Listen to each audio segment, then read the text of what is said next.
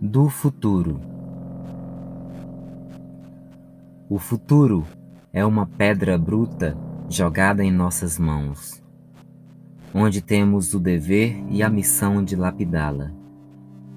E depois de pronta, se tornará o tesouro para os nossos descendentes. Tesouro esse que se chama presente. Vivemos com a herança que nossos antepassados nos legaram. E nesse tempo, trabalhamos o amanhã da próxima geração. E assim caminha a humanidade.